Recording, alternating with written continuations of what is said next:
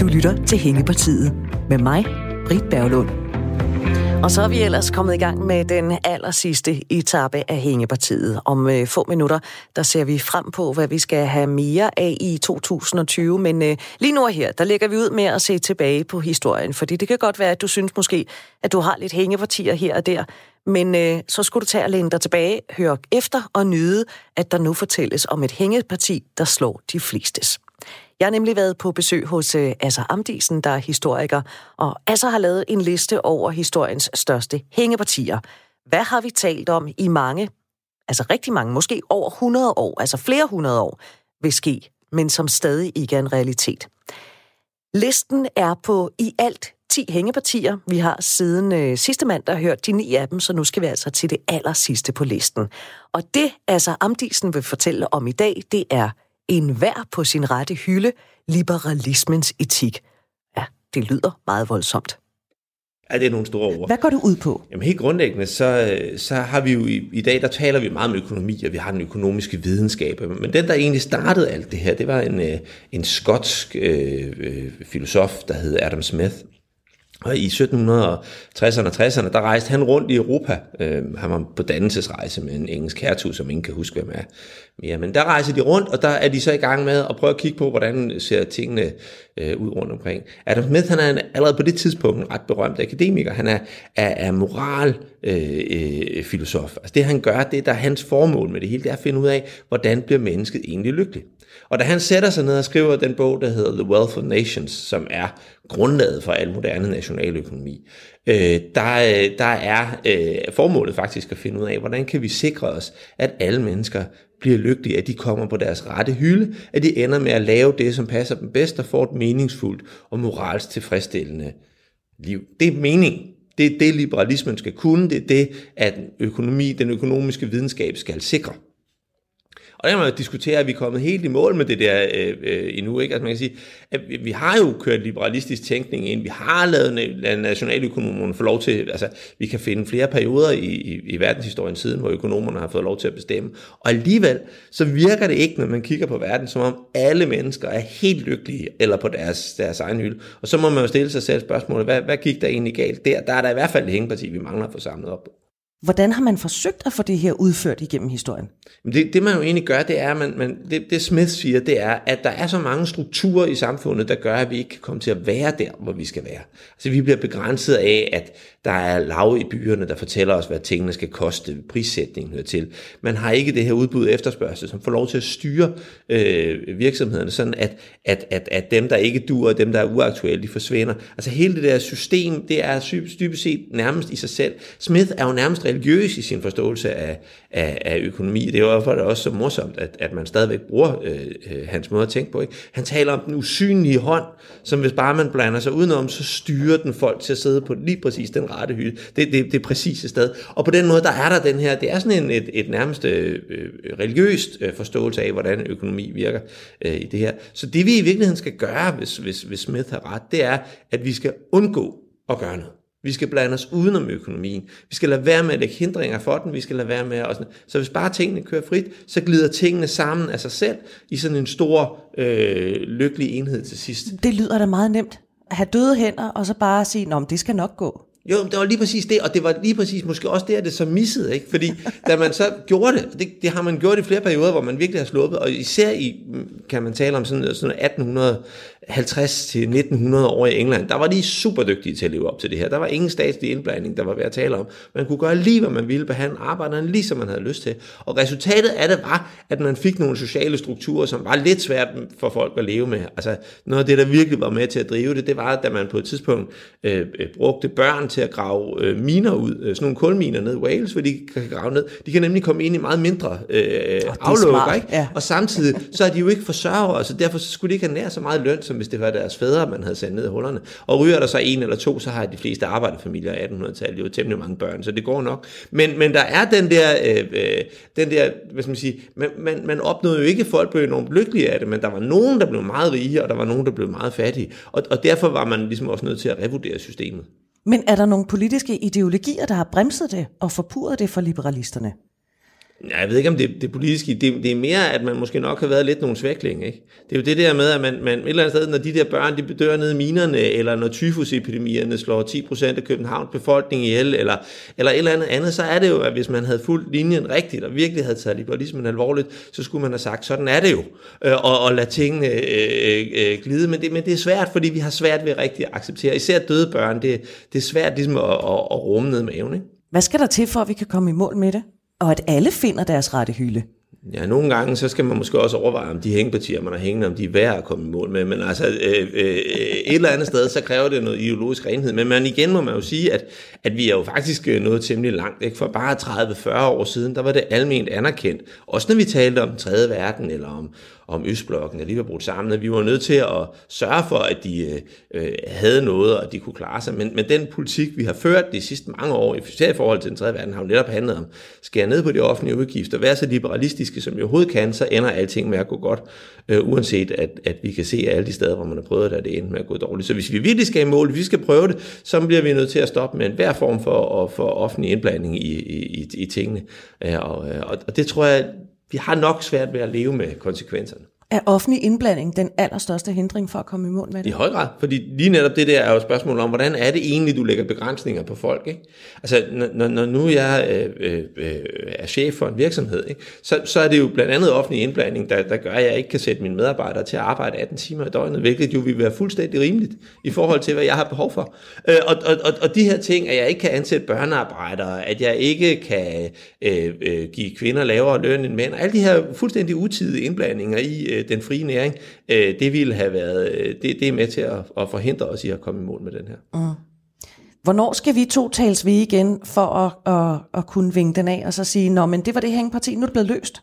Ja, forhåbentlig aldrig. Men, men, øh, men, men helt grundlæggende, så, så, så, så tror jeg måske nok, at det er et hængeparti, som vil være øh, øh, bedre for verden, hvis vi får det lagt på hylden, end hvis vi kommer i mål. Så, så, så et eller andet sted, jeg tror, jeg tror aldrig, det kommer i mål. For grundlæggende, så tror jeg, at vi mennesker i den sidste ende, øh, fordi vi er mennesker, som øh, har empati og kan sætte os ind i, i, i, hvordan andre mennesker har det, så får vi svært ved at gennemføre liberalisme som andet end en øh, sådan en cirkus-ting. Hvis vi skal gøre det for alvor, så går vi, øh, går vi død. Se, det er interessant, fordi empati er jo så også en stor forhindring for, at det kan lykkes. Jo, men det er også det der med, at vi hele tiden går og har ondt af de der døde børn. Det er også fjollet, ikke? Her i Hængepartiet, der har vi brugt en masse tid og kræfter på at få ryddet ud i alt det, som vi gider at slæbe med over i øh, 2020'erne. Alt det, der fylder for meget, og som man alligevel ikke har særlig meget gavn af. Men her i det nye år, der prøver vi så ligesom at vende det hele lidt på hovedet, nemlig at tage de positive briller på og forsøge at finde ud af, hvad vi gerne vil have mere af de næste mange år. Ting, der måske også kan være med til at rydde lidt ud i øh, alle de gamle hængepartier. Jeg har nu besøg af to gæster. Den ene, det er læge Charlotte Bøving, kendt fra tv-programmer, som for eksempel Lægen flytter ind og hvad skal jeg dø af, og forfatter til flere bøger. Velkommen til, Charlotte. Tak skal du have. Derudover så har jeg også besøg af Christina Jørgensen, der er coach, og som er Charlottes kæreste. Velkommen til, Christina. Tak. I har lovet at komme med nogle bud på noget af det, som vi bør have meget mere af i 2020'erne. Men inden vi kaster os ud i det, så kunne jeg godt tænke mig at høre allerførst dig, Charlotte Bøving. Hvordan har dit 2019 været? Jamen, det har jo været et spækket år med rigtig mange spændende ting. Det har også været en skilsmisse, men øh, det måtte jo komme. Øh, vi levede hver vores liv, men øh, rent arbejdsmæssigt har jeg haft et fantastisk år. TV-år med masser af nye udsendelser, øh, nye bogudgivelser. Jeg er kommet med en ny, der hedder Lev, styr vreden, øh, som jo selvfølgelig er affødt af det her forældreskab, jeg har haft med mig. Mine forældre, som øh, ja, levede som hund og kat, og en far, som var meget psykopatisk og voldsom. Øh, og der har jeg måttet øh, virkelig gå ned i de dybeste gemmer for at finde ud af, hvad det var, der stadigvæk hang med mig øh, mm. i ham. Øh, og det var den her vrede, den hang ved, og øh, jeg var nødt til at gøre noget for at komme videre. Og jeg har faktisk skrevet den her bog, og jeg vil sige, det er blevet ren selvterapi at skrive den her bog. Øh, og man kan sige, at jeg kommer aldrig af med vreden, fordi den må godt være der, fandt jeg ud af, i bogprocessen. Den må gerne være der, når jeg møder uretfærdighed, øh, løgn, fortielse, når folk øh, ikke holder aftaler, så kan jeg faktisk stadigvæk blive vred. Men øh, jeg har ikke den her utæmmelige vrede mere. Jeg er efterhånden ved at være svær med at, at få et skænderi med. Øh, men er der forskel på vrede og temperament? Ja, det er der. Øh, temperament må man også gerne have. Øh, det skal bare ikke løbe over gevind og gå uretfærdigt øh, til værks eller ramme på uretfærdig vis. Man kan godt være ordentlig, selvom man har temperament. Man kan også være ordentlig, selvom man er vred. Øh, og det var egentlig det, jeg lærte i bogprocessen, at, at øh, den skal styres, så den ikke bliver fuldstændig voldsom og, og bliver til det, der hedder raseri. Øh, så, så man kan sige, styr vreden, det er et rigtig godt redskab til rigtig mange mennesker, tror jeg. Også trafikvrede. har du været et rasende menneske? Øh, jeg har været jeg har gået over gevind nogle gange, og der kan man sige, at jeg blev egentlig min egen værste dommer, når jeg gik over gevind, og, og blev for voldsom i, i min vrede. Og der, jeg, jeg har smadret tennisketcher undervejs, og været ved at give en håndbolddommer en skalle, og jeg har været virkelig voldsom, når jeg, når jeg blev uretfærdigt behandlet, følte jeg, når der er en, der dømte forkert på en håndboldbane, jamen det duede slet ikke. Og det var fordi, jeg virkelig gik op i det her med og sjæl, og ja, man kan sige, når man træner hårdt, og det er sådan en dommer, der skal afgøre en kamp på uretfærdig vis, det synes jeg jo ikke er i orden. Så jeg synes jo, at alle dommer, de skal, de skal have lidt hjælp til at dømme rigtigt. og i min retning helst. Øh, nej. Nå, men hvis vi lige vender tilbage til det oprindelige spørgsmål. 2019, mm. sådan all in all, hvis du skal give lidt øh, karakterer, mm. sådan med, set med dine øjne, hvordan mm. har året så været? Det har været et fantastisk år. Altså, jeg slap en øh, kærlighed, øh, fordi vi ikke elskede hinanden mere, som man skal som partner, og har virkelig vundet en ny, kæmpestor kærlighed. Og man kan sige, jeg anede slet ikke, at det her fandtes. Øh, det er stort på alle planer. Og så øh, et arbejdsår, som, som virkelig har været fantastisk. Fået lov at lave de tv-programmer, man gerne ville. Fået bådgivelse, man gerne ville. Og det er gået rigtig godt. Øh, så jeg kan sige, at jeg er glad på alle fronter. Christina Jørgensen, du mm. får os lov til at give karakter til 2019. Hvordan har dit år været? Jamen, det har været blandet, fordi jeg blev skilt sidste år. Derfor har det for mig været sådan lidt et opsamlingsår, eller et genetableringsår, hvor jeg har lært mig selv at kende på ny, som værende single mor, ene mor til to piger. Min søn er voksen og flyttet hjemmefra for længst. Men øhm, så det har været noget med, at jeg skulle lære mig selv at kende på ny, og mine børn skulle lære mig at kende på ny. Fordi de kendte jo mig i et ægteskab, øh, og måske som den knap så sjove mor. Men, øh, men de skulle bare lære mig at kende som værende både mig selv, øh, fordi jeg havde jo ikke en anden forældre at gemme mig bag. Så derfor så så de mig på ny. Og, øh, og det har været øh, en genetablering, kalder jeg det, til mig selv, og dermed også en genetablering til mine børn, hvis det giver mening. Det gør det i hvert fald. Er det en svær proces? Det er en meget sårbar proces, en meget følsom proces, fordi jeg havde en samtale med min meget kloge 13-årige her i sommer, og øh, det var før jeg havde mødt Charlotte, og der havde jeg, jeg skal lige sige, jeg har ikke været specielt meget til dating og så videre, men jeg havde besluttet mig for at sige ja tak til at gå med på en date. Og så skulle jeg til ud af døren, og så spørger min datter, hvor skal du hen? Og øh, så siger jeg til hende, jeg skal mødes med en veninde. Og så siger hun, det kan jeg jo se ikke passer. og så, så siger hun, mor, øh, du siger altid til mig, at du, jeg skal være ærlig og fortælle dig noget, om, øh, om jeg har frisket nogle drenge i klassen, eller om der er nogle andre, der betyder noget for mig. Nu synes jeg også, du skal være ærlig over for mig. Skal du på en date? og det er hårdt. Og det var sårbart, og det var følsomt. Og ikke bare fordi, at jeg var lidt generet over det. Øh, af alle mulige, jeg ved ikke hvorfor, egentlig ikke helt rigtigt. Men, men det var jeg, jeg var lidt generet i det.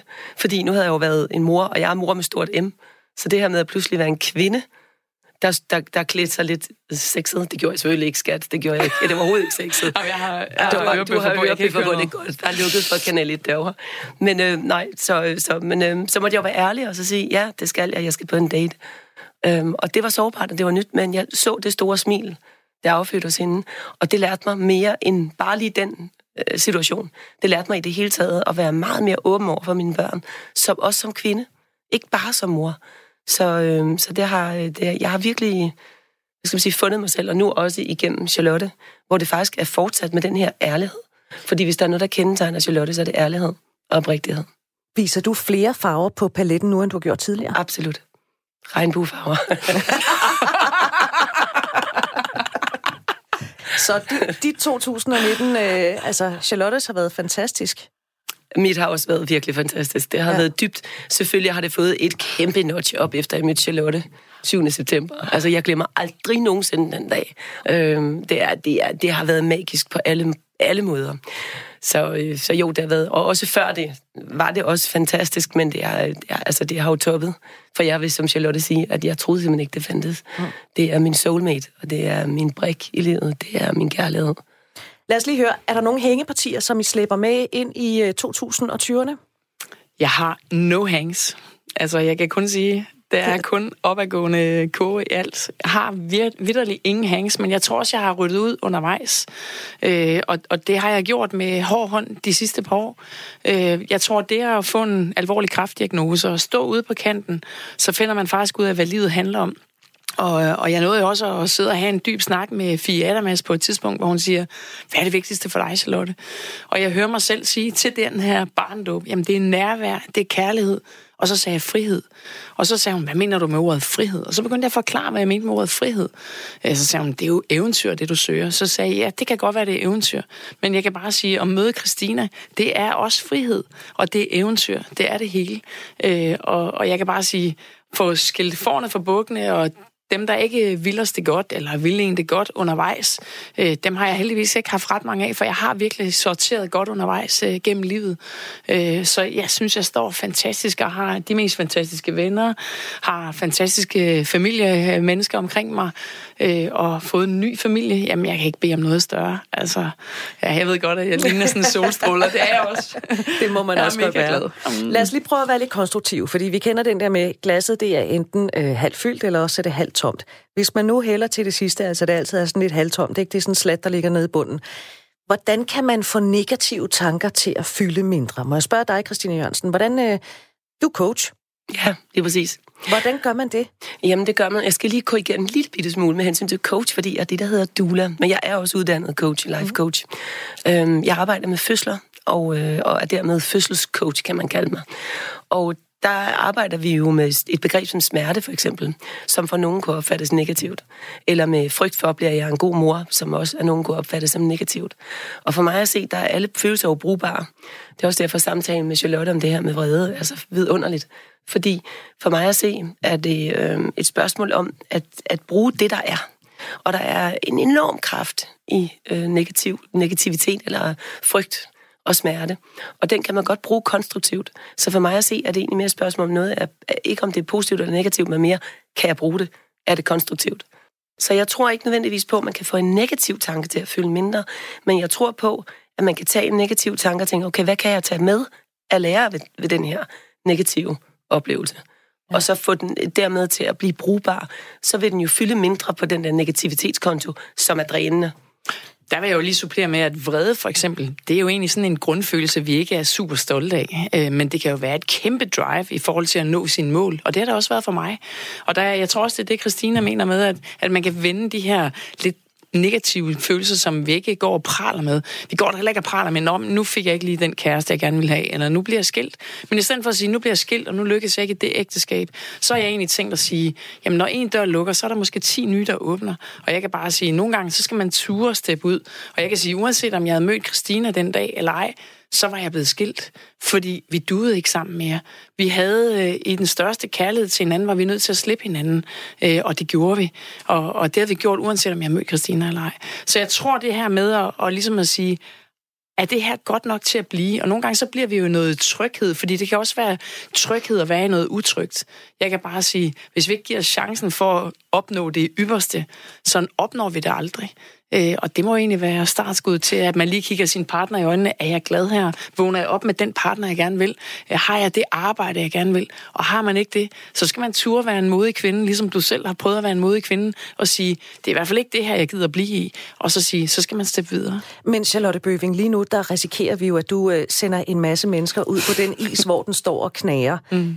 Hvor ja. sundt er det at komme derud? Jamen, jeg tror, det er okay, at man en gang imellem vender stenene og siger, er jeg her, og er det det her, jeg vil bruge resten af mit liv på? Og jeg brugte virkelig den sætning, hvad vil jeg bruge resten af mit liv på, da jeg fik min kraftdiagnose? Og jeg kan sige, jeg gider ikke at bruge resten af mit liv på at være i et ulykkeligt ægteskab. Jeg gider heller ikke at bruge resten af mit øh, gode liv på at være i et arbejdsforhold, der ikke gør mig glad.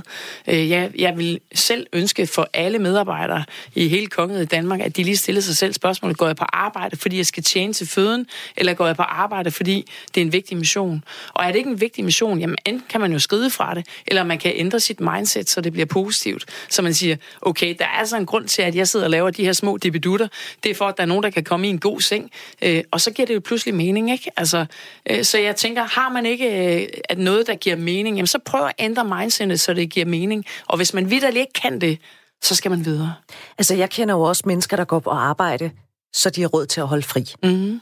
Og alt for mange går jo på arbejde for at holde fri, for at have den her ene uge om året, hvor man holder ferie og bestiger Mont Blanc, eller tager jorden rundt, eller en tur til Australien. Men hvorfor ikke leve hver dag? Jeg gider altså ikke kun at være en, der overlever hverdagen. Jeg vil leve hver dag. Og så må ferierne være ekstra krydderi. Ikke? Sådan ser jeg på det. Men hvordan ændrer man så sit mindset, Christina Jørgensen? Ja, men der er det først og fremmest at ture og slippe frygten.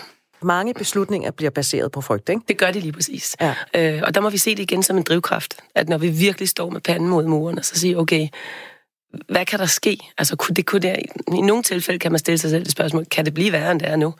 Kunne jeg ikke, hvis jeg bare tager et step, et lille step i en øh, bedre retning, som jeg synes er fantastisk, så bliver det det mindste en lille smule bedre, for det kan ikke blive værre, end det allerede er. Så jeg tror, det er et spørgsmål om, at man tør øh, slippe, for det første slippe noget med vane, og for det andet slippe noget med øh, frygt for, hvad andre vil sige. For meget ofte, så er det faktisk ikke engang en selv, der er bange. Så er det på grund af, at man er bange for, hvad andre tænker om en, hvis man gør noget andet end det, man plejer. Og så er vi også ufattelig bange for at have dialoger med hinanden vi er meget bange for os at sige sandheder. En af de styrker, Charlotte og jeg, vi har over for hinanden, det er, at vi tør vise vores svage sider også. Vi tør vise de sider, som vi egentlig ikke er så super stolte over. Du har ikke set mit loftrum endnu. Det er en af mine hængepartier til næste år. Men det får du også at se, skat. men, men vi er meget bange for at vise vores såkaldte svage sider, eller de steder i os, som vi synes er negative. Og så har vi også svært ved at få hjælp. Så, så dem, der så rent faktisk vil hjælpe os, de har ikke mulighed for at hjælpe os til at komme videre, fordi vi viser dem for guds skyld ikke til andre mennesker. Så, øh, så det, er, det, er, det kan være svært, hvis man ikke er modig. Man er nødt til at finde mod et eller andet sted fra. Og så kan man jo vente den om. Det er jo enormt anstrengende at skal gå og være en udgave af sig selv, man egentlig næsten ikke kan kende for at gøre andre tilfredse. Altså et eller andet sted, vi skal ture og vise, hvem vi er, helt ind i kernen. Og kan vi ikke være sammen med en partner, hvor vi kan være os selv, jamen så, så tror jeg ikke på, at det går på den lange bane. Så man kan lige så godt være ærlig og sige, jeg, har, jeg rummer det her.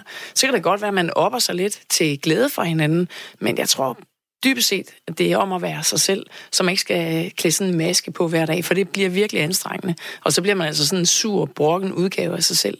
Øh, så ærlighed, det tror jeg rigtig meget på.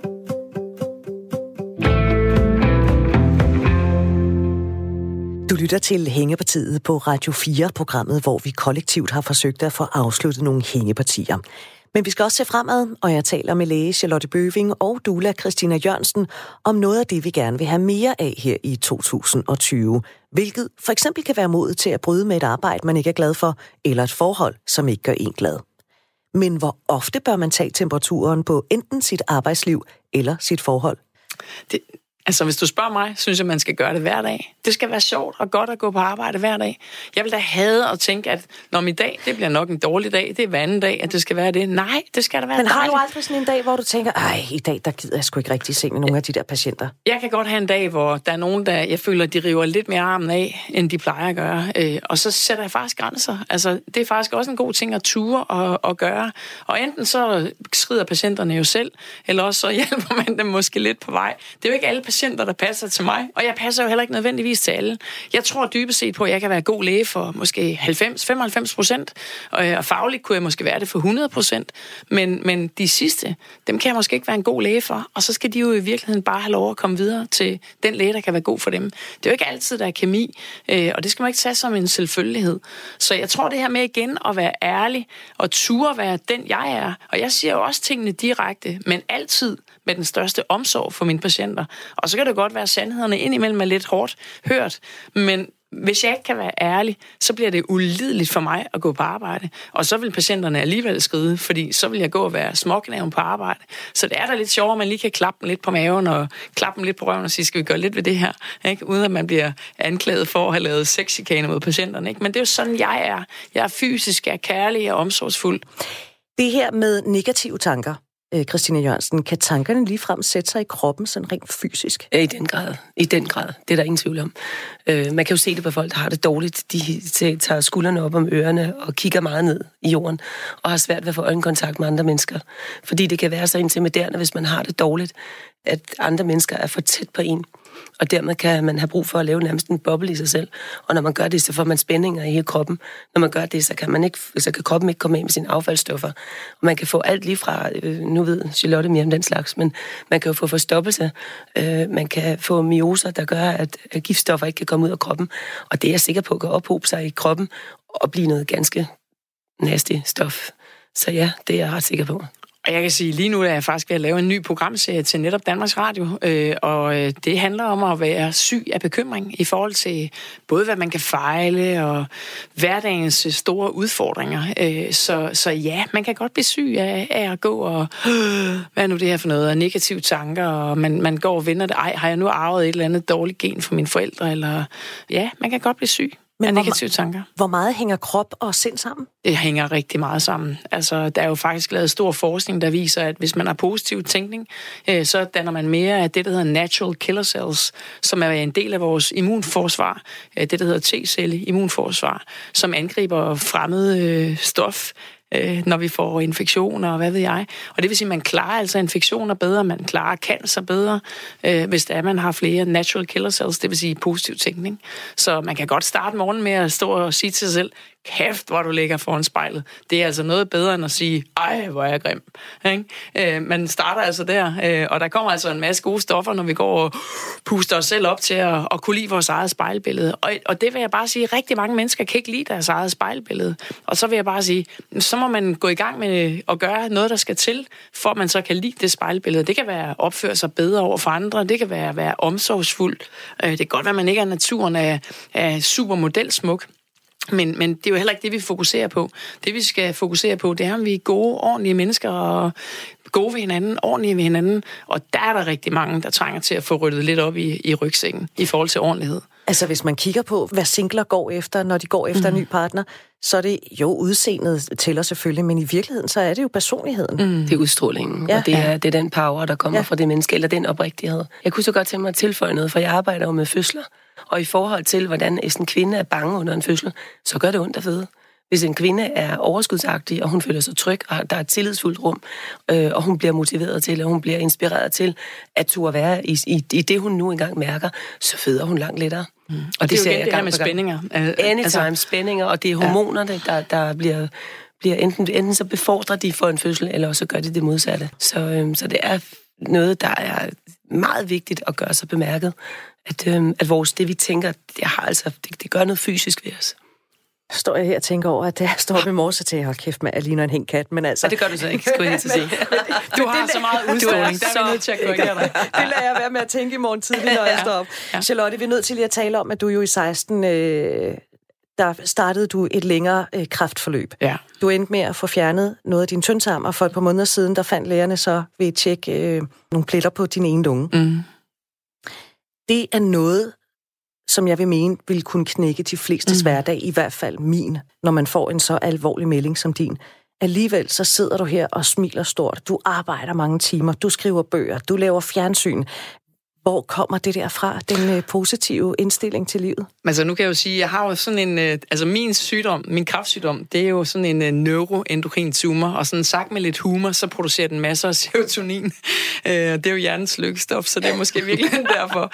Øh, så producerer den faktisk også masser af adrenalin, så jeg har faktisk også fået masser af energi på den konto. Og i mange år, der gik jeg sådan sag for sjov, jamen jeg kan spise hvad som helst, fordi jeg brænder helt lortet af, uden at dyrke motion. Og det er jo virkelig, fordi jeg havde den her hormonproducerende tumor i maven. Det gik jeg og sagde for sjov. Og det var jo faktisk min virkelighed. Nej, det vil jeg sige, for lige at komme til lidt til alvoren her. Det at blive ramt, jamen det gjorde selvfølgelig også noget ved mig, og, og jeg stillede jo mig selv det her spørgsmål, hvad jeg vil bruge resten af mit liv på. Øh, og jeg øh, besluttede i hvert fald, jeg vil ikke bruge mit liv på at gå og være en hængt kat. Jeg vil bruge mit liv på at fylde indhold, godt indhold i mit liv. Øh, og sådan er det faktisk blevet. Øh, og jeg vil næsten sige, hvis jeg fik muligheden for at vende tilbage til den, jeg var inden min kraftdiagnose, eller stå her i dag med en kraftdiagnose, så vil jeg faktisk ikke bytte jeg har ikke lyst til at gå tilbage til den, jeg var inden. Øh, der kan man sige, at det eneste, jeg fokuserede på dengang, det var bare arbejde, arbejde, arbejde, arbejde. Hvor jeg i dag føler kærlighed i det, nærvær, øh, opmærksomhed. Øh, så jeg synes jo også, at jeg har været med til at gøre mig til et andet menneske. Og når det er sagt, så er der jo rigtig mange mennesker, der vælter, når de får en diagnose. Og der vil jeg jo gerne inspirere til det modsatte. For jeg var ikke mere syg dagen før, end jeg var den dag, jeg fik min diagnose, og for den sags skyld dagen efter. Øh, og det rigtig mange går og bekymrer sig. Åh, nu har jeg fået en kraftdiagnose. Skal jeg så dø om et år, eller to, eller fem? Vi ved det jo ikke. Vi kan altså også vælte på cykel og slå hovedet, og så er det, vi dør af. Eller blive kørt ned af en bil. Og rigtig mange bekymringer går vi jo og har fuldstændig uden grund. Og man kan sige, det er jo ikke uden grund, at jeg har en kraftdiagnose. Den har jeg jo stadigvæk. Og de her pletter på lungerne gjorde også noget ved mig. Jeg sad lige og bed i græsset øh, nogle minutter ude foran Skyby, inden jeg så tog ud og i øvrigt holdt et foredrag, hvor jeg så netop brugte, at jeg lige havde fået de her beskeder med, at der var pletter på lungen. Og jeg ved stadigvæk ikke, hvad det får konsekvenser. Men uanset, så kan jeg bare sige, at jeg er jo ikke mere syg i dag, end jeg var i går eller i forgårs. Øh, og derfor forholder jeg mig også retten til at leve hver dag, og ikke kun være overlever. Og det vil jeg jo gerne prøve at sprede til rigtig mange andre mennesker. Lad nu være med at gå og gøre jer bekymringer. Selvfølgelig må man gerne forholde sig til noget ny viden, men det skal jo ikke ødelægge de gode dage, man har mulighed for at have. Så nyd alle de gode dage og fyld det med kærlighed. Øh, og har I ikke nogen at fylde det med kærlighed, så gå ud og mød nogen på gaden, vær ordentlig, smil, sig hej og vær glad, så kan jeg bare love, at så kommer smilen altså også tilbage. Christina Jørgensen, øh, som jeg sagde for et øjeblik siden, I to har jo I kendt hinanden i nogle år. Ja. Jeres forhold, det er mm. forholdsvis nyt, og du vidste jo godt, da du gik ind i det her forhold med Charlotte, at hun har den her kræftdiagnose. Mm, ja. Hvor meget tænkte du over det? Meget lidt. Virkelig lidt. Øhm, da jeg møder Charlotte igen til, til Dennis Knudsens øh, søns barnedåb, så øh, kommer Charlotte ind ad døren. Jeg kunne bare mærke den der glæde og hjertevarme, som jo hele tiden har været der. Og jeg kender jo Charlotte for Charlotte. Jeg ved også godt, der er en, en, en kræftsygdom involveret som hav. Øhm, men det er jo ikke det, der fylder mest. Tværtimod. Så igen, ja, det er jo noget, vi må forholde os til. Men det er på ingen måde noget, der fylder. Altså som i, i afsindigt lidt. Og jeg kan godt lide øh, fælde en tårer en gang med over det, hvis vi sidder og taler dybt. For det gør vi nogle gange. Øhm, og nu skal vi til at holde foredrag sammen om døden, for eksempel. Og, øh, og i vores samtaler der, der kommer jo også nogle meget dybe ting op. Øh, hvordan vil du herfra, og hvad, vil du, hvad kunne du tænke dig, hvordan vil du begraves, og hvad så bagefter? Og det er da noget, der, der rører mig mm. helt dybt, dybt inderst inde. Men det er på en god måde. Det er en kærlig måde. Og, øh, og det kommer bag på mig også. Men jeg tror, en, en kombination af blanding af, at jeg arbejder med fødsler, hvor jeg er tæt på liv og død, det bliver jeg nødt til. Vi er nødt til at forholde os til, når der kommer et nyt liv til, så er der også mulighed for, at det liv tager tilbage igen. Liv er ens betydende med, at det skal dø på et tidspunkt, og vi ved jo ikke, hvornår. Så, øh, så jeg er blevet meget mere fri omkring det, øh, og har vendt mig til nu også både via mit arbejde. Jeg skal være den, der sørger for at bygge bro mellem et levende barn. Der kan være et levende barn lige nu. Det barn kan være død om to minutter, det ved ingen. Men jeg skal sørge for, at når barnet er der, så skal mor, far og barn være sammen nu. Og så må der ske noget andet bagefter. Det er sådan, jeg også har det med Charlotte. Vi er sammen nu. Og så må vi forholde os til, hvad der ellers skal ske. Og det er ikke for at tage hovedet under armen og være ligeglade.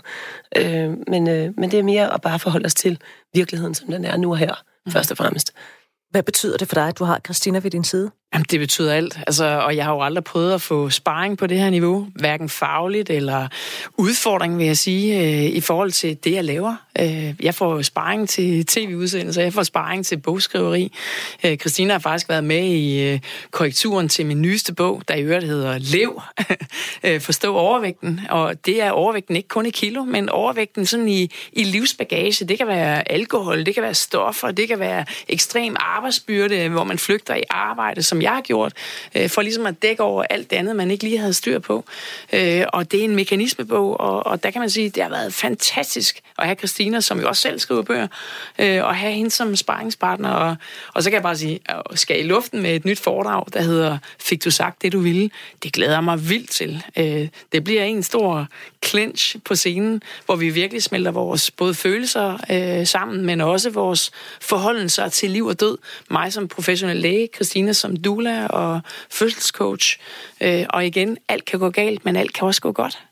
Ikke? Og selvom det er en alvorlig diagnose, der er, så kan man også godt binde den smukt ind. Mm. Og det er jo det, vi rigtig gerne vil inspirere til. Christina Jørgensen, er du en lige så ukulig optimist, som, som Charlotte er? Øh, ja, absolut. Det er, øhm, det er, jeg er blevet kaldt frygten positiv hele mit liv. Og øh, jeg kunne så godt tænke mig at kalde det fru brugbar i stedet for, men det lyder ikke så pænt. så så øh, nej, men, øh, men konstruktiv. Jeg har undervist i positiv psykologi i mange år. Og, øh, og igen, så det er egentlig noget mest frem til, det var jo egentlig, at det skal bare være brugbart. Det er ikke et spørgsmål om nødvendigvis, om det er positivt eller negativt, øh, men, men brugbart eller konstruktivt. Mm. Det er det, det hele det handler om.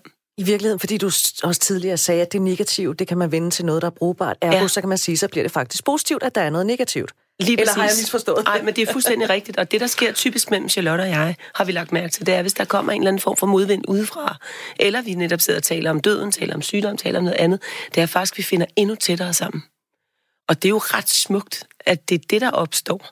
Så vi er så tæt forbundne hjertemæssigt. Så, så, øh, så det, er, det, det bliver så stærkt. Jeg græd af lykke i morges. Jeg kan ikke, jo, jeg, kan, jeg græd af lykke, da jeg havde fået mine børn, og jeg græd af lykke mange gange, når jeg har kigget på dem. Men det er jo sådan easy peasy. Det tror jeg blandt andet er afstedkommet af helt den her renhed, at vi kan være i smerte, og vi kan være i, eller altså i, i frygt, og i, i død og sårbarhed, tak. Øh, at det er der, vi kan være, og tænk engang, at det, det, det, det afføder, det er en kærlighed, der er så stærk. Det er da det smukkeste i hele verden. Det, det, der sker nu, det er, at jeg tager lige lidt malurt, ikke? og så drøser jeg det lige ud. Ikke? Tak. Kom så. Fordi, Gør det fordi bare. er det ikke bare fordi, I er snot nyforelskede, at I har den der... Det tror jeg simpelthen ikke. Det tror jeg simpelthen ikke. Lad os altså, tage med et års tid, og så... Vi skal, øh, vi skal her til sidst, skal vi lige kigge på det år, der ligger helt nyt, friskt og sprødt foran os. Håb og drømme til 2020. Christina Jørgensen, lad os starte hos dig. Oh, Er det et stort mere, spørgsmål? Ja, det er kæmpestort, og det er jo fantastisk. Mere af det her. Den her frihedsfølelse, også, som, som jeg har aldrig oplevet frihedsfølelse i et forhold før. Sorry, dem der er efterladt. Men det har jeg ikke. Så den her frihedsfølelse, den her følelse af, at alt er muligt. Øh, ærlighed. Og det er virkelig plat at sige ærlighed og kærlighed, men sådan er det. ærlighed og kærlighed og, og sjov. Og humor, dans, øhm, glæde, elskov, kys. Mere, mere, mere, mere, mere. Og det smitter jo af på både mine døtre og på min søn og hele familien, så endnu mere det. Den der lækkerhed og, øh, og stabilitet, fordi hvis der er noget, Charlotte står, på, står for, så er det stabilitet og loyalitet i øvrigt. Og det er, er blevet nogle, nogle virkelig stærke grundværdier for mig også. Så, øh, så, så en fortsættelse af de sidste tre måneder her fra 2019, det er helt klart. Ja. Og Charlotte, dine øh, håb og drømme for, for det nye, friske 2020? Så kunne det være enormt fristende at sige, jeg synes bare, det du synes skal. Nej, jeg vil godt supplere mig lidt, Og så fordi... kan det godt gå. jeg vil godt supplere mig lidt, fordi for mig stadigvæk kærlighed, nærvær, øh, ærlighed, omsorg, det er vigtige, vigtige ting. Men vi skal faktisk på eventyr. Øh, vi skal faktisk på to fantastiske rejser. Først med vores børn til Club La Santa. Det glæder jeg mig vildt til. Det er jo mit andet hjem.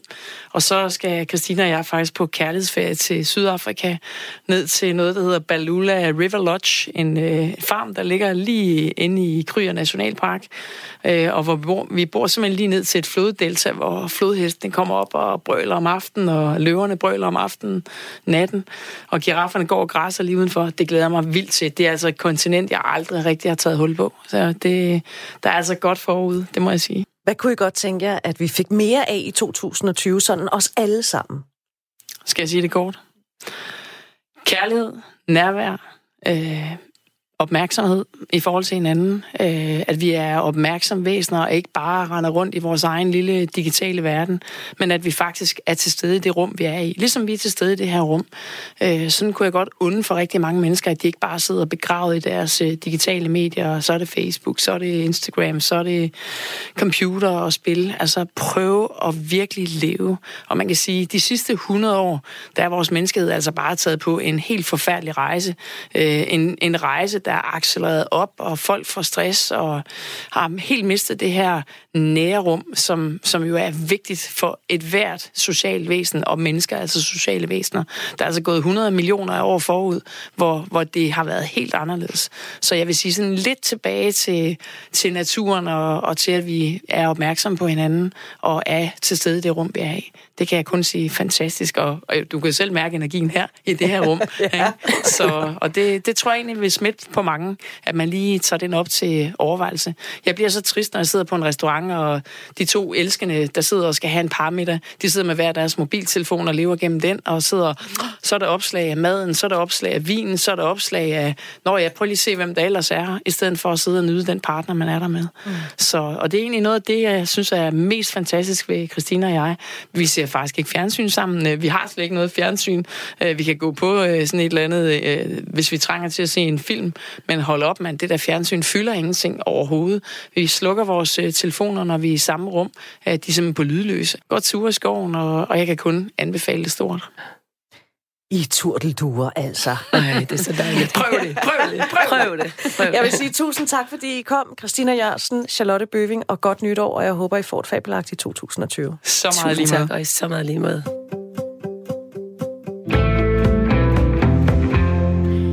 I Hængepartiet, der har du i løbet af de seneste to uger fået serveret mange pointer og holdninger til emner, som vi også kommer til at tale om her i øh, det år, der ligger foran os.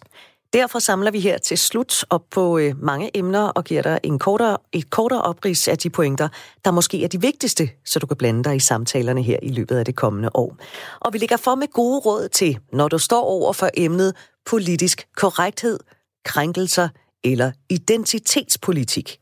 Her får du filosof Vincent Hendricks og satiriker Farshad Kolkis bedste råd.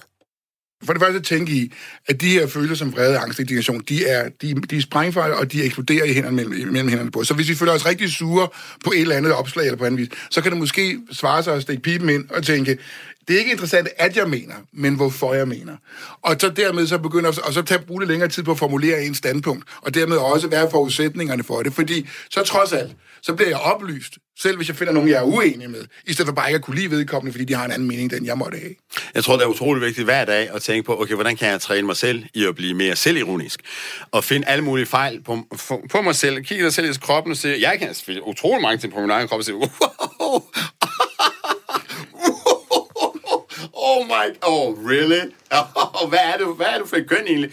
Um, og, og, og træne sig selv i at være selvironisk. Træne sig selv, ikke at slå sig selv i hovedet, men at gøre sig selv robust på den måde og sige, okay, hvis han kommer og siger, hey, din halvfede nar, eller din latterlige brune mennesker, så siger hey, i don't care, jeg er ligeglad, glædelig jul, have det godt. Og øh, opdrage sine børn til at øh, stå imod den slags ting, og fortælle børnene, livet er hårdt, livet består af modvind, modvind, modvind. Og fra en modvind til en anden, nemlig Brexit. Du har hørt udtrykket før, du kommer med garanti til at løbe ind i det igen i 2020 bør britterne blive i eller forlade EU? Hvis du støder på det spørgsmål i løbet af 2020, så får du her journalisterne Lone Tejls og Jakob Illeborgs bedste argumenter imod eller for Brexit? Altså, jeg siger, hvis vi skal tage det først, til sidste først, så skal de jo øh, ud, fordi der er blevet stemt øh, Brexit, kan man sige, øh, og nu skal det bare overstås. Det landet har stået i stampe i 3,5 år. Hvorfor det skal blive der? Fordi vi kan ikke undvære dem, og de kan ikke undvære os på længe. Skal jeg tage det, det, det andet så? Så vil jeg sige, at det, argumentet for at blive, øh, nu bliver de ikke, men argumentet for at komme tilbage, eller ikke gå helt ud, det er, at det især er de ældre, der har stemt Storbritannien ud, og det er de unges fremtid, vi har med at gøre. Og der er et relativt stort flertal blandt de unge for at blive i EU. Og det vil sige, at man kan komme i den bizarre situation, at man forlader en union, hvor efter de gamle, der stemte en ud, de forlader denne jord, og så står de unge tilbage med arven efter den, og den kan blive tung. Det var Brexit. Donald Trump er også godt samtalestof. Punktum. Og i 2020, der er der præsidentvalg i USA, hvor den republikanske præsident genopstiller. Derfor er der cirka 0% sandsynlighed for, at du går igennem 2020 uden at høre navnet Donald J. Trump. Her får du et styks vigtig argumentation, du ganske gratis kan bruge, hvis du får brug for det, inden 2020 bliver til 2021. Philip Ulrik, der er redaktør på netmediet kongressen.com, leverer. Altså, Trump står stærkere end øh, billedet nok er på den, hos rigtig mange på den her side af Atlanten. Det er en mand med over 90 procent opbakning i sit eget parti. Det er også grunden til, at alle republikanske politikere i kongressen stemmer med præsidenten. Du tager ikke et opgør med 90 procent af dine egne vælgere, som støtter præsidenten. Øh, så på den måde, det er både i forhold til den impeachment-proces, som når jeg taler med folk rundt omkring, er mange overbevist om, at det her det er jo bare øh, et lille skridt på vej mod at få Trump fjernet. Det er det ikke. Øh, det, så Trump står betydeligt stærkere, end mange tror, men nok heller ikke så stærkt, som andre tror. Så det vil sige, det er i virkeligheden måske bare et lille bump på vejen? Jamen, det er, bliver jo frikendt i senatet. Øh, der er 20, mener jeg, det er senatorer, mm. der, skal, der skal skifte hold, og, øh, og det er en åben afstemning. Det vil sige, vi ved, vi kommer alle sammen til at vide, hvad folk har stemt. Trump er mere populær i sit eget parti end politikerne i kongressen, så hvis du som republikansk politiker stemmer imod præsidenten, så vil du sandsynligvis blive fjernet ved næste primærvalg. Og der er de republikanske politikere sagt, vores politiske fremtid og liv er vigtig, vigtigst, og derfor stemmer du ikke imod præsidenten. Skal der spises grønnere og flyves mindre i 2020? Klimadebatten og debatten om klimadebatten kommer helt sikkert til at blive et samtaleemne i dette år også. Og hvis du holder mere af at sidde tavst og i agtage debatten, end selv at deltage i den, så kan du formentlig se frem til endnu et år med skarp retorik. Det fortæller Esben Bjergård Nielsen, der er forsker i klimaretorik på Aarhus Universitet. Ingen debat ændrer karakter fra den ene dag til den anden. Altså, det er øh, noget, der sker dels over tid, og øh, også øh, ved, at, øh, at forskellige aktører handler på bestemte måder. Så, så, så øh, det er ikke bare noget, der automatisk kommer af sig selv. Det, man kan gøre, det er at begynde at så frøene. Det synes jeg, vi har set nogle retoriske frø på den måde blive sat til, at der ligesom vi taler helt anderledes om klima nu, end vi gjorde for halvandet år siden øh, i den offentlige debat. Det kan man, det kan man simpelthen sætte sig ned og se. Øh, og, og de frø kan man så forhåbentlig håbe, at de bliver vandet, og de kommer til at vokse. Så sådan. Det, det er da en personlig håbentlig fra min, min side. Men under alle omstændigheder, så vil jeg sige, som forsker, det er jo sindssygt interessant at stå i en debat, der sådan har den der lidt lange ændringsting, som vi ser nu. Øh, så spændende bliver det i hvert fald.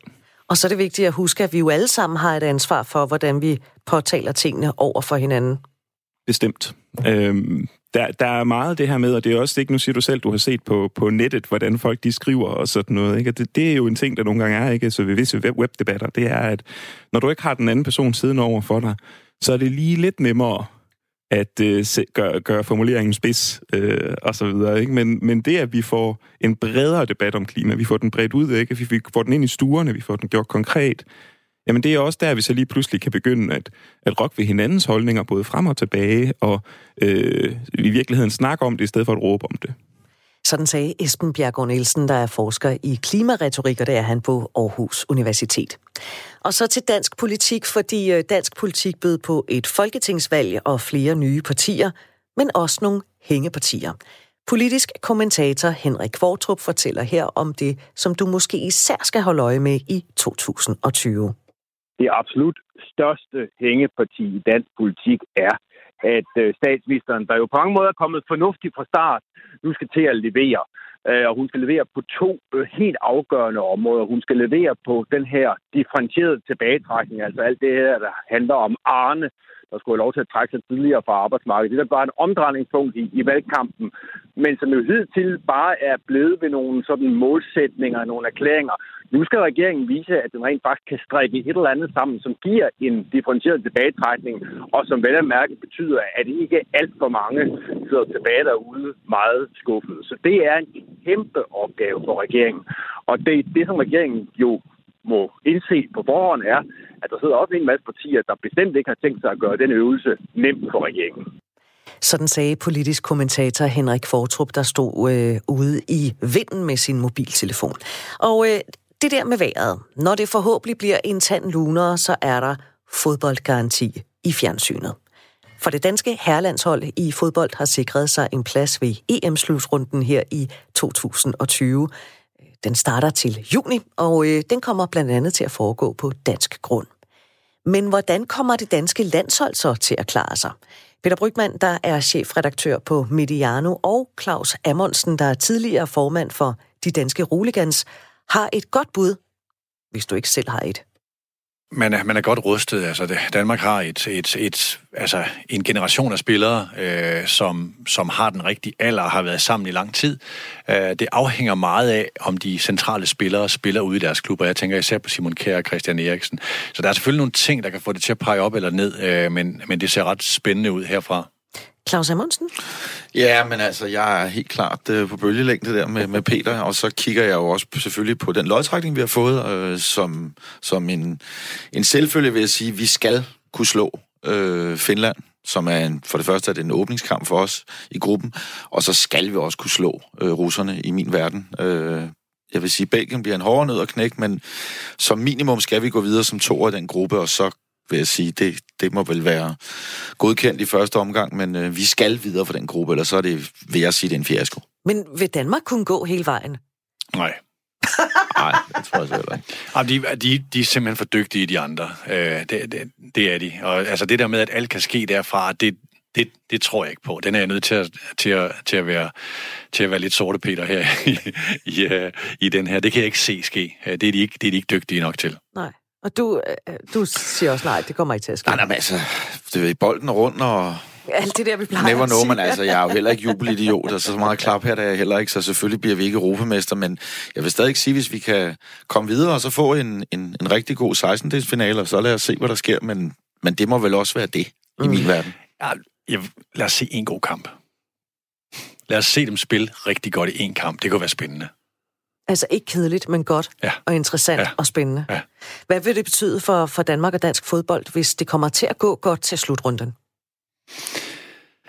Jamen, altså, jeg, jeg, jeg, altså det skal jo ses i et, i et flereårigt perspektiv. Danske spillere skal jo, skal jo bruge det her også til at vise sig frem, som at være nogen, som er, som, som er interessante, lige så vel som det at være belgisk spiller, det at være kroatisk spiller, altså er noget, er noget spændende. Det, det er det også at være dansk spiller, og det, det, det er det, der skal præge frem. Så brug det som et visitkort til at vise, hvad dansk fodbold kan, frem for at være det her lidt minimalistiske land, som vi er blevet til. Det sagde Peter Brygman, der er chefredaktør på Mediano, og så hørte du også Claus Amundsen, der er tidligere formand for de danske roliganser. Det var altså en rundtur i nogle af de mange hængepartier, som øh, vi har slæbt med os ind her i 2020.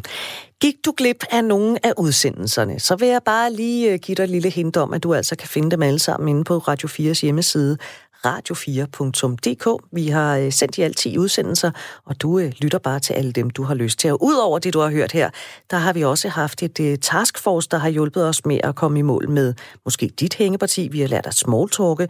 Vi har hørt om, hvordan man skal behandle indvendige kældervægge i et hus fra 1956. Vi har hørt noget om, hvis man har en formue i banken, og den varsler minusrente, hvad søren skal man nu gøre? Og så er vi nået til det aller sidste, til en form for under eventuelt. For på årets sidste dag, der kiggede vi i Hængepartiet tilbage på 2019 sammen med skuespiller og instruktør Jakob Fagerby, der tidligere på året vandt Vild med Dans sammen med danser Silas Holst. Som det første mandlige makkerpar nogensinde i Vild med Danses historie, både herhjemme og i udlandet. Og det havde givet en del reaktioner, og Jakob Fagerby får det sidste ord her i Hængepartiet i den her omgang. Jeg har fået chancen. Jeg har fået chancen for at ændre noget og være med til at, at, at gøre noget nyt, skabe nye billeder, nye forståelser, nye normaliteter. Og så havde jeg fået den her bold, så måtte jeg løbe med den. Og, øhm, og samtidig besluttede jeg mig for, at jeg ville prøve at møde al vreden og al hadet med kærlighed.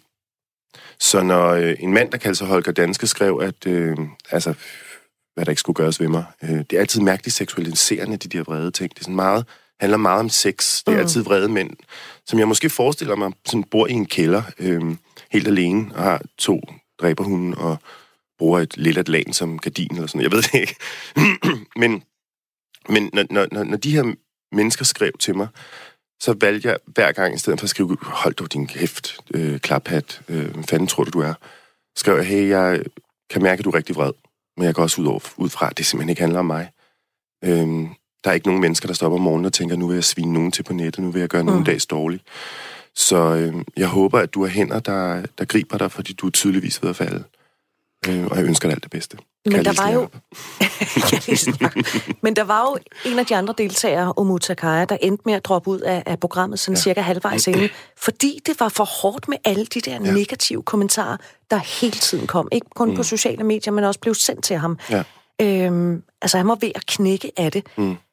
Var du på noget tidspunkt i løbet af de uger, Vild med Dans stod på, fristet til at gøre det samme? Sige, nu gider jeg sgu ikke mere. Altså, nu kan I stikke det op, hvor solen ikke skinner. Jeg står ikke model til det her. Nej, det var jeg faktisk ikke. Fordi det betød så meget for dig. Jeg kunne mærke, at det her var vigtigt. Jeg fik beskeder fra, øh, fra en, en af de første beskeder, jeg fik øh, efter det første program, var en mor, der skrev til mig, at øh, øh, skrev tak. Øh, de havde siddet og set øh, programmet, og hendes søn havde så rejst sig op og gået ind på sit værelse, og hende og hendes mand havde tænkt, hvad skete der der? Og gik efter ham, og så sad han og græd. Og så spurgte hun, hvad sker der, skat? Og så sagde han, mor, det er fordi, jeg er ligesom Jakob og Silas. og så skrev hun, tak fordi du har hjulpet vores familie med at, at vide, hvem vores søn er, og hjælpe ham videre herude i verden. Og, og den ene besked var nærmest nok, øhm, for det var jo det, jeg ville.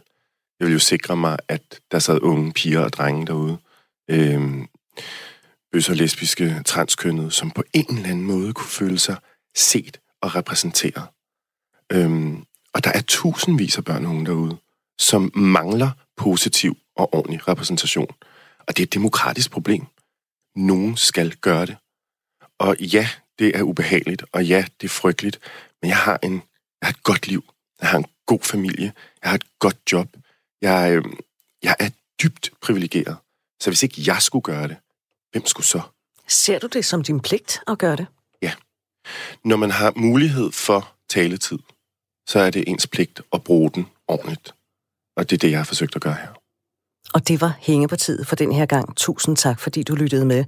Mediemøllen med Olav Skåning kommer 12.10. Det er efter nyhederne.